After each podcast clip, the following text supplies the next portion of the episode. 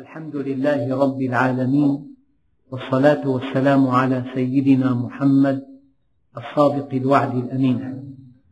اللهم لا علم لنا إلا ما علمتنا إنك أنت العليم الحكيم. اللهم علمنا ما ينفعنا وانفعنا بما علمتنا وزدنا علما. وأرنا الحق حقا وارزقنا اتباعه وأرنا الباطل باطلا وارزقنا اجتنابه. واجعلنا ممن يستمعون القول فيتبعون أحسنه وأدخلنا برحمتك في عبادك الصالحين. أيها الإخوة الكرام مع الدرس السابع والأربعين من دروس سورة المائدة ومع الآية التاسعة بعد المئة وهي قوله تعالى يوم يجمع الله الرسل فيقول ماذا أجبتم؟ قالوا لا علم لنا. إنك أنت علام الغيوب. يوم يجمع الله الرسل. فيقول ماذا أجبتم؟ قالوا لا علم لنا. إنك أنت علام الغيوب. هذه الآية أيها الإخوة يتضح منها أن الله سبحانه وتعالى سيجمع الخلائق ويجمع معهم الرسل. وسيسألهم كيف كانت استجابة الناس لكم. لم يقل بماذا أجبتم؟ لو كان السؤال هكذا لكان الله جل جلاله قد أراد التفاصيل. أما سألهم ماذا أجبتم؟ تماما. كما لو أن طالبا أدى امتحانا مصيريا. إذا دخل إلى البيت يسأل سؤال إجمالي. كيف كنت؟ يقول جيد. لكن في لقاء أطول يسأل عن تفاصيل الإجابة إذا السؤال الآن ماذا أجبتم؟ هل استجاب الناس لكم أو لم يستجيبوا؟ والآية الثانية التي توضح هذه الآية فكيف إذا جئنا من كل أمة بشهيد وجئنا بك على هؤلاء شهيدا الرسل سوف يسألون ماذا أجبتم ماذا قابل الناس دعوتكم استجابوا لكم أو لم يستجيبوا وأتباع الرسل يسألون أيضا. هل استجبتم لدعوة أنبيائه أم لم تستجيبوا؟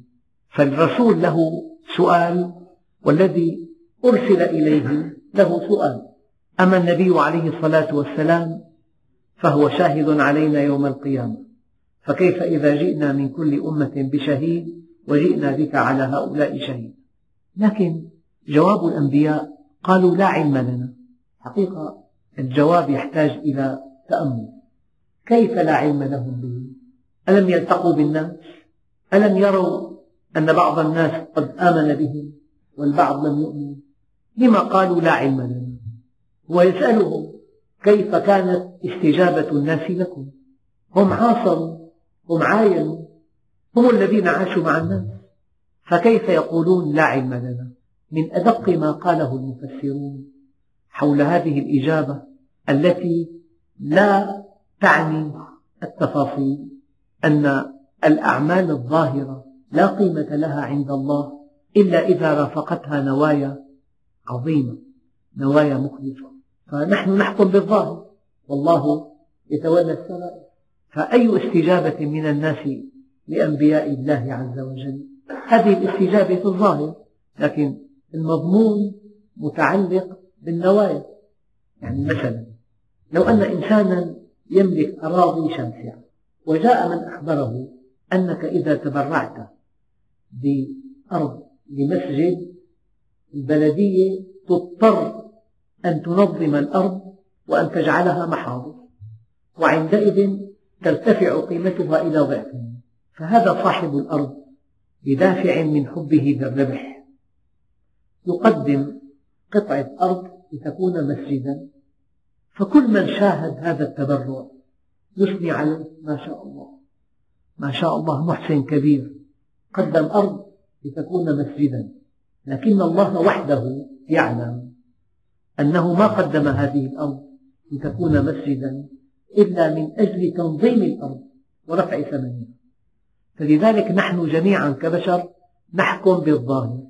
والله يتولى السرائر. أنا حينما لا أزكي أحدا على الله أكون متأدبا مع الله. أنا حينما لا أزكي أحدا أكون متأدبا مع الله. لذلك كان السلف الصالح إذا أرادوا أن يزكوا إنسانا قال نحسبه صالحا ولا نزكي على الله أحدا. نحسبه صالحا ولا نزكي على الله أحدا. إذا إجابة الأنبياء من هذا القبيل. قالوا لا علم لنا. يعني بعض الناس استجابوا لنا. لكن لما استجابوا؟ ما مستوى إخلاصهم؟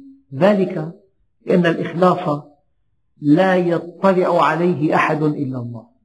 لا ملك ولا غير ملك. تقوم بعمل. طيب. من هنا جاء قوله تعالى وقدمنا إلى ما عملوا من عمل فجعلناه هباء منثورا. يؤتى برجال يوم القيامة لهم أعمال كجبال تهامة يجعلها الله هباء منثورا. قيل يا رسول الله جلهم لنا. قال إنهم يصلون كما تصلون ويأخذون من الليل كما تأخذون ولكنهم إذا خلوا بمحارم الله انتهكوها. إذا قدمنا إلى ما عملوا من عمل فجعلناه هباء منثورا. وذكرت مرة أن رجلا لزم الصف الأول في صلاة الفجر أربعين عاما وفي أحد الأيام غفل وقت صلاة الفجر فلم يحضر الصلاة. فقال ماذا يقول الناس عني في هذا اليوم؟ فهم من هذا القلق أنه إنما يصلي من أجل الناس. فلذلك قضية الإخلاص قضية مهمة جدا. أنا لا أريد أن أبخس عمل أي إنسان ولكن لينتبه الإنسان أن الإخلاص أساس الدين. الإنسان مكلف أن يعبد الله مخلصا له الدين. الإخلاص في العبادة هو الذي يعطي العبادة قيمتها إذا من شدة أدبهم مع الله قالوا لا علم لنا. والنبي عليه الصلاة والسلام كان عند بعض أصحابه الذين توفاهم الله. من عادته كان عليه الصلاة والسلام أنه إذا توفي أحد أصحابه كان يأتي بيته قبل أن يغسل من باب التكريم. فبلغه أن أحد أصحابه اسمه أبو السائب قد وافته المنية فذهب إلى بيته فسمع امرأة تقول من وراء الستار هنيئا لك أبا السائب لقد أكرمك الله. لأنه نبي مرسل ولأن سكوته إقرار سنته أقواله وأفعاله وإقراره. فلو سكت لكان كلامها صحيح. فقال لها ومن أدراك أن الله أكرمه؟ قولي أرجو الله أن يكرمه. وفرق كبير بين أن تقول أكرمك الله وبين أن تقول أرجو الله أن يكرمك ألا وأنا نبي مرسل لا أدري ما يفعل بي ولا بكم نحن من باب علم اليقين من هو الذي سوف يدخل الجنة مؤكدا؟ عشر أشخاص في الأمة الإسلامية. بشرهم النبي بالجنة. وما سوى ذلك على الرجاء جميعا. ليس معنى هذا أن عملك الصالح يضيع عند الله؟ لا. ولكن من باب الأدب مع الله لا يجوز لأحد أن يتألى على الله. أنت حينما تحكم على مصير إنسان حكما قطعيا فهذا سماه العلماء التألي على الله. ألا وأنا نبي مرسل لا أدري ما يفعل بي ولا بكم. إذا كلمة الأنبياء والرسل لا علم لنا كلمة توحيدية وفي أعلى درجة من الأدب. يوم يجمع الله الرسل فيقول ماذا أجبتم؟ قالوا لا علم لنا. إنك أنت علام الغيوب. أنت المطلع يا ربي على الخبايا. أنت الذي تعرف السرائر أنت الذي تعرف الظاهر وتعرف الباطن وتعرف السرائر أنت الذي تعرف ما يخفيه الإنسان عن الآخرين وتعرف ما يخفى عنه. تعلم ما يخفي وتعلم ما يخفى عنه. لذلك قال تعالى لا تخفى على الله خافية. علم ما كان وعلم ما يكون وعلم ما سيكون وعلم ما لم يكن لو كان كيف كان يكون. يوم يجمع الله الرسل فيقول ماذا أجبتم؟ قالوا لا علم لنا إنك أنت علام الغيوب. الآن في سؤال موجه لسيدنا عيسى عليه الصلاة والسلام بخصوصية في هذا النبي الكريم. ذلك أن الله سبحانه وتعالى بعث الأنبياء والمرسلين. من الناس من استجاب له ومن الناس من لم يستجب له من الناس من كذبهم من الناس من آمن بهم. لكن السيد المسيح عليه وعلى نبينا أفضل الصلاة والسلام له خصوصية. ذلك أن الذين دعاهم إلى الله إما أنهم ألهوه أو أنهم وصفوه بأنه ابن الإله.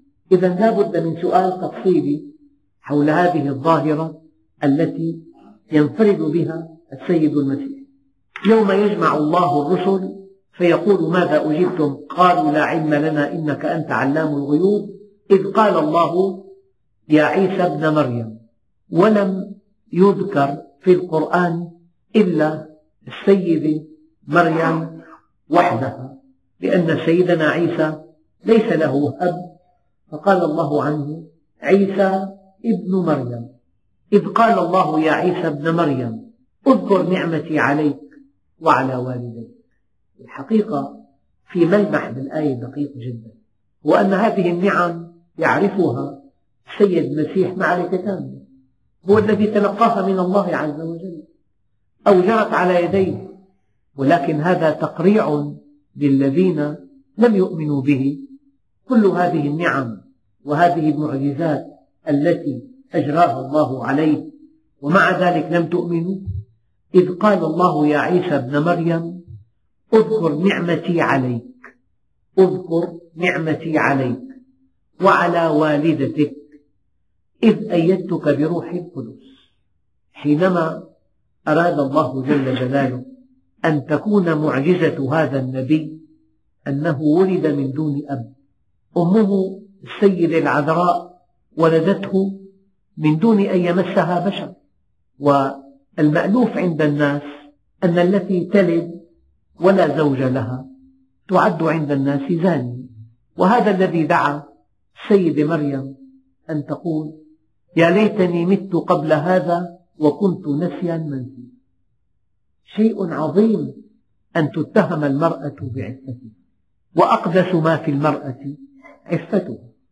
وكانت هذه السيدة صديقة النساء. يا ليتني مت قبل هذا وكنت نسيا منسيا. يا أخت هارون ما كان أبوك امرأ سوء وما كانت أمك بغية. وفي بالآية إشارة إلى أن الوالدين الصالحين من لوازم صلاحهما أن يكون الابن صالحا. ما كان أبوك امرأ سوء وما كانت أمك بغية.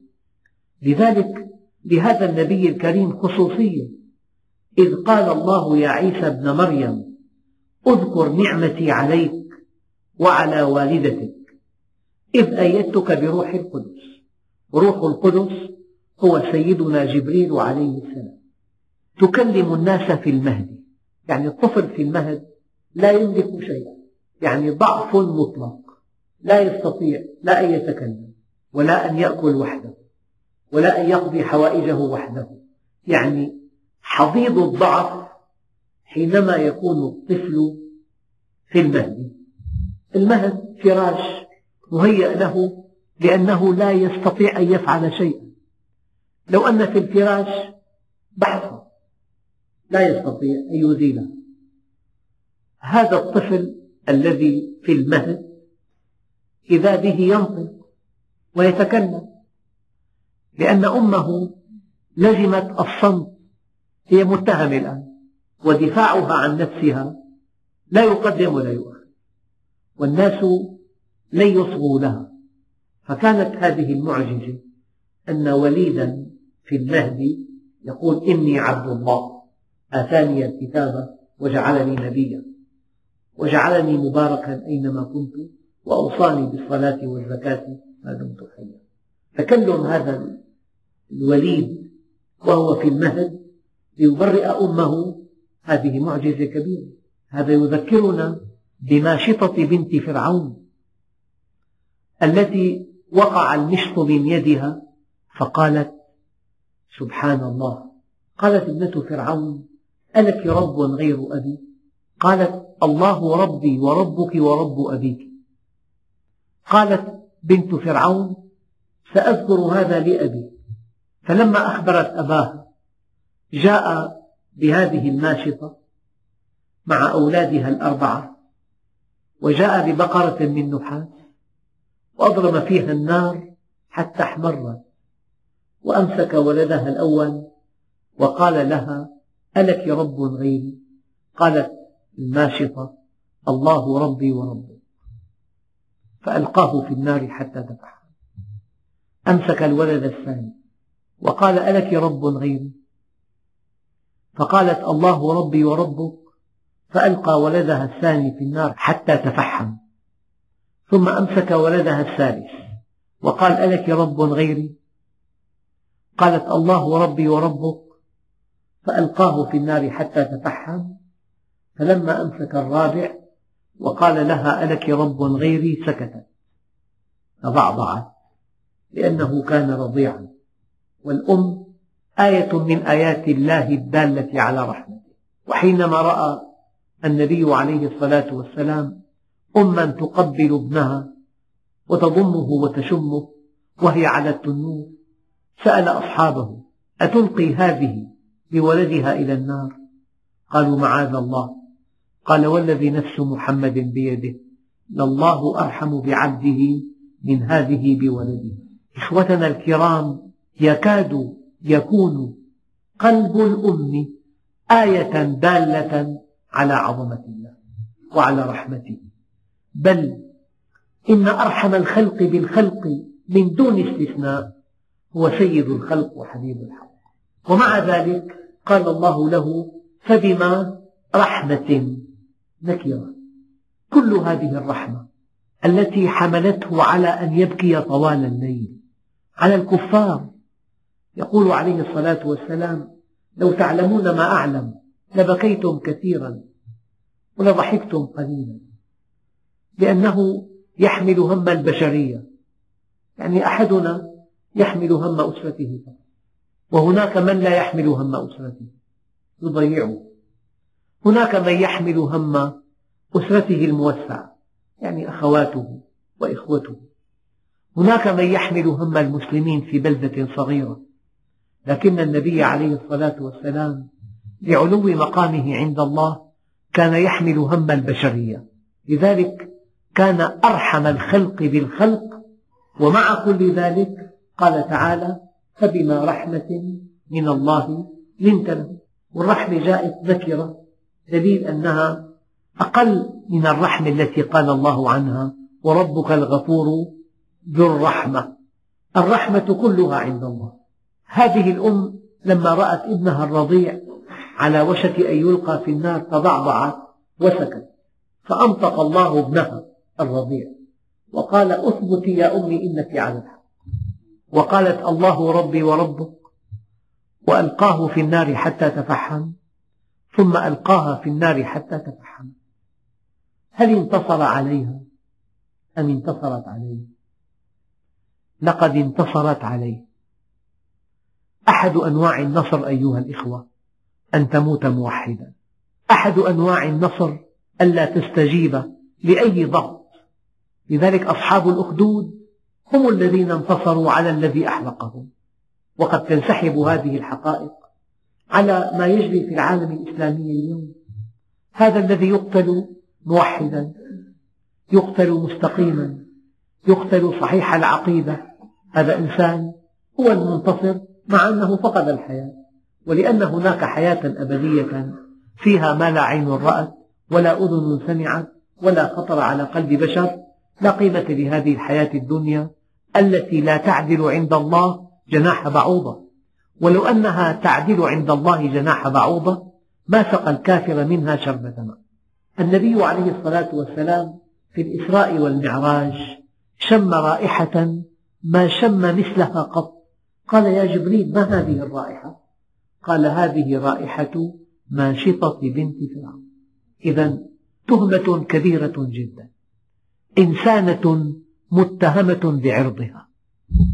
إنسانة متهمة بعفتها إنسانة متهمة بأثمن ما تملكه المرأة. لو أنها دافعت عن نفسها لا أحد يصدقها. لو أن أناسا دافعوا عنها لا أحد يصدقه شيء لم يكن له سابقا غلام يلد من امرأة غير متزوجة. بحسب الوقائع والمألوف والعادات هي زانية قطعا. واليهود اتهموها بالزنا. لذلك جاء نطق ابنها أعظم تبرئة له إذ قال الله يا عيسى ابن مريم اذكر نعمتي عليك وعلى والدتك إذ أيدتك بروح القدس. روح القدس هو جبريل تكلم الناس في المهد. كنت ضعيفا. كلمتهم بقدرتي. وكهلا. كلم الناس في المهد بمعجزة. وسيكلمهم كهلا بعد أن يعود إلى الأرض.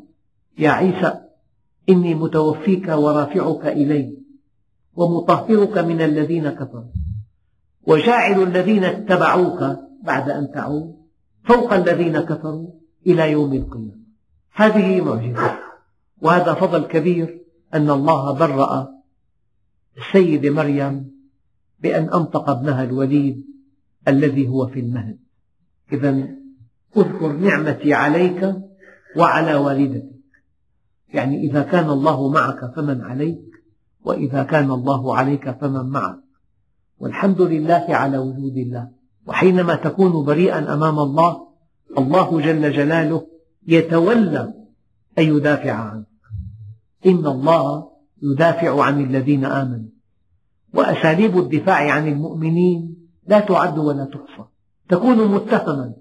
فيأتي إنسان حيادي بعيد يشهد ما رأى فيبرئك.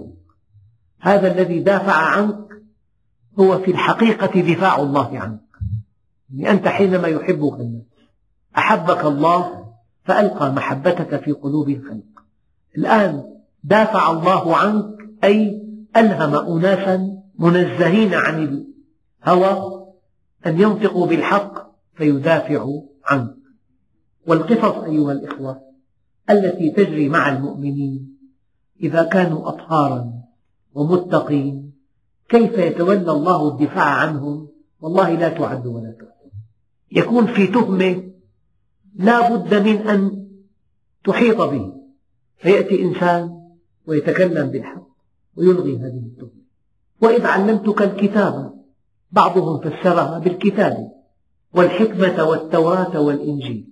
يعني كلامه كان حكمة وكان كلام النبي عليه الصلاة والسلام هو الحكمة هو الذي بعث في الأميين رسولا منهم يتلو عليهم آياته الكونية ويعلمهم الكتاب والحكمة.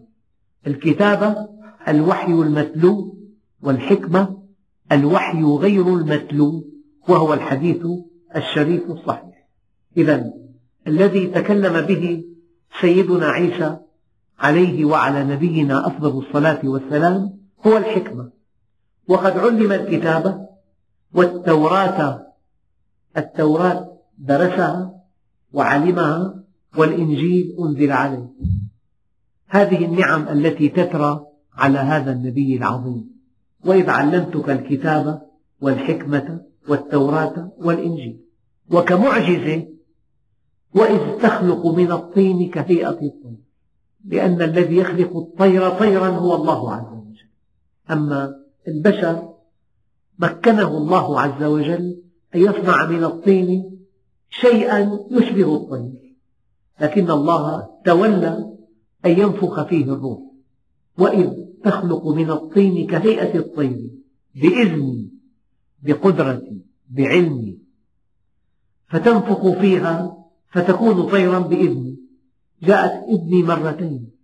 وإذ تخلق من الطين كهيئة الطير بإذني فتنفخ فيها فتكون طيرا بإذني وقد شاع الطب كثيرا في عصر سيدنا عيسى. فجاءت معجزته مما تفوق فيه القوم تفوقوا في الطب فأبرأ الأكمه والأبرص بإذني وإذ تخرج الموتى بإذني ونقل الميت من الموت إلى الحياة. يعني الطب مهما تقدم لو ذهبت إلى أكبر بلاد العالم تقدما لو جبت أعلى مستشفيات العالم. إذا توقف القلب ومات الدماغ انتهى كل شيء. يقف الطب عاجزا أمام حالة الموت. ولا يستطيع أن يحيي الميت إلا الله. لكن الله سبحانه وتعالى أجرى هذه المعجزة على يد سيدنا عيسى عليه وعلى نبينا أفضل الصلاة والسلام. فتنفخ فيها فتكون طيرا بإذني وتبرئ الأكمه والأبرص بإذني وإذ تخرج الموتى بإذني. وحينما ائتمر عليه بنو إسرائيل كي يقتلوه ما استطاعوا أن يفعلوا ذلك؟ حفظه الله عز وجل. وقتلوا إنسانا شبه لهم وكان خائنا. وما قتلوه وما صلبوه ولكن شبه لهم. إذا وإذ كففت بني إسرائيل عنك. يروى أن سيدنا رسول الله وهو في الغار قال له الصديق يا رسول الله لقد رأونا. يعني وقعت عينهم عليهم. انتهى. قال يا أبا بكر ألم تقرأ قوله تعالى وتراهم ينظرون إليك وهم لا يبصرون. وإذ كففت بني إسرائيل عنك. إذ جئتهم بالبينات. فقال الذين كفروا منهم إن هذا إلا سحر مبين. إذا في أسئلة تفصيلية لهذا النبي الكريم لأن له خصوصية وهي أن الذين حوله والذين أرسل إليه وصفوه بأنه إله أو بأنه ابن الإله. فجاءت هذه التفاصيل. فأن يخلق من الطين ما يشبه الطير فينفخ فيه فيكون طيرا كان هذا بإذن الله وقدرته ولا بإذن المسيح وقدرته. بإذن جاءت مرتين وأن يبرئ الأكمه والأبرص بإذنه لا بقدرة المسيح ولا بإذنه ولكن بقدرة الله وإذنه. وإذ تخرج الموتى بإذني أي بقدرة الله وإذنه لا بقدرة المسيح وإذنه. إذا هو عبد يجري الله على يديه المعجزات وإذ كففت بني إسرائيل عنك والإنسان أحيانا الله عز وجل يحفظه يعمي عنه الأبصار. أرادوا قتله ولم يستطيعوا وما قتلوه وما صلبوه ولكن شبه له. وإذ كففت بني إسرائيل عنك إذ جئتهم بالبينات فقال الذين كفروا منهم إن هذا إلا سحر مبين. أيها الإخوة الكرام لا بد قبل نهاية الدرس من توضيح هذه الحقيقة. الإنسان إذا أراد الحقيقة إذا أراد الحقيقة أقل شيء في الكون يدله على الله. بعرة البعرة تدل على البعير. والماء يدل على الغدير والأقدام تدل على المسير وإن لم يتخذ قرارا بطلب الحقيقة لو كان في أكبر محطة فضاء بالعالم يرى المجرات بعينه. لو كان على مجهر إلكتروني يرى الخلية بدقائقها. لا يؤمن. العبرة أن يكون هناك قرار ذاتي في أعماق نفسك في البحث عن الحقيقة. فهؤلاء رأوا إنسانا يصنع من الطين كهيئة الطير ينفخ فيه فإذا هو طير حقيقي. يبرئ الأكمه يبرئ الأبرص يحيي الموتى ينطق وهو في المهد هذه كلها معجزات والمعجزات هي في الحقيقة شهادة الله للناس أنهم أنبياء الله عز وجل. ولكن لم تتحد المعجزة مع الكتاب عند السيد المسيح كتابه الإنجيل شيء ومعجزاته شيء آخر. والله عز وجل لم يتولى حفظ التوراة والإنجيل. أمر بحفظهما والأمر بالحفظ شيء والحفظ التكويني شيء آخر. أمر بحفظ التوراة والإنجيل بناء على قوله تعالى لما استحفظوا من كتاب الله. فالأنبياء نفذوا هذا الأمر التكليفي وحفظوا التوراة والإنجيل ولكن الأتباع لم ينفذوا هذا الأمر وغيروا التوراة والإنجيل. لكن المعجزة شيء والكتاب شيء آخر. ولكن في القرآن الكريم اتحد القرآن مع المعجزة. والمعجزة في القرآن علمية مستمرة إلى يوم القيامة. ففي القرآن 1300 آية تتحدث عن الكون. بسبق علمي لا يصدق عاقل على وجه الأرض أن يستطيع البشر وقت نزول القرآن أن يفهموا هذه القضايا العلمية. لكن تقدم العلم هو الذي كشف عن جوانب عظمة هذه الآيات فكانت هذه الآيات في خانة الإعجاز العلمي في القرآن والإعجاز العلمي في القرآن أكبر دليل على أنه كلام الله. أكبر دليل على أنه كلام الله الإعجاز العلمي في القرآن الكريم. وفي درس آخر إن شاء الله تعالى نتابع الآيات التي تتحدث عن هذا النبي العظيم الكريم السيد المسيح عليه وعلى نبينا أفضل الصلاة والسلام والحمد لله رب العالمين. بسم الله الرحمن الرحيم. الحمد لله رب العالمين والصلاة والسلام على سيدنا محمد الصادق الوعد الأمين. اللهم أعطنا ولا تحرمنا أكرمنا ولا تهنا آثرنا ولا تؤثر علينا أرضنا وارض عنا. وصلى الله على سيدنا محمد النبي الأمي وعلى آله وصحبه وسلم والحمد لله رب العالمين.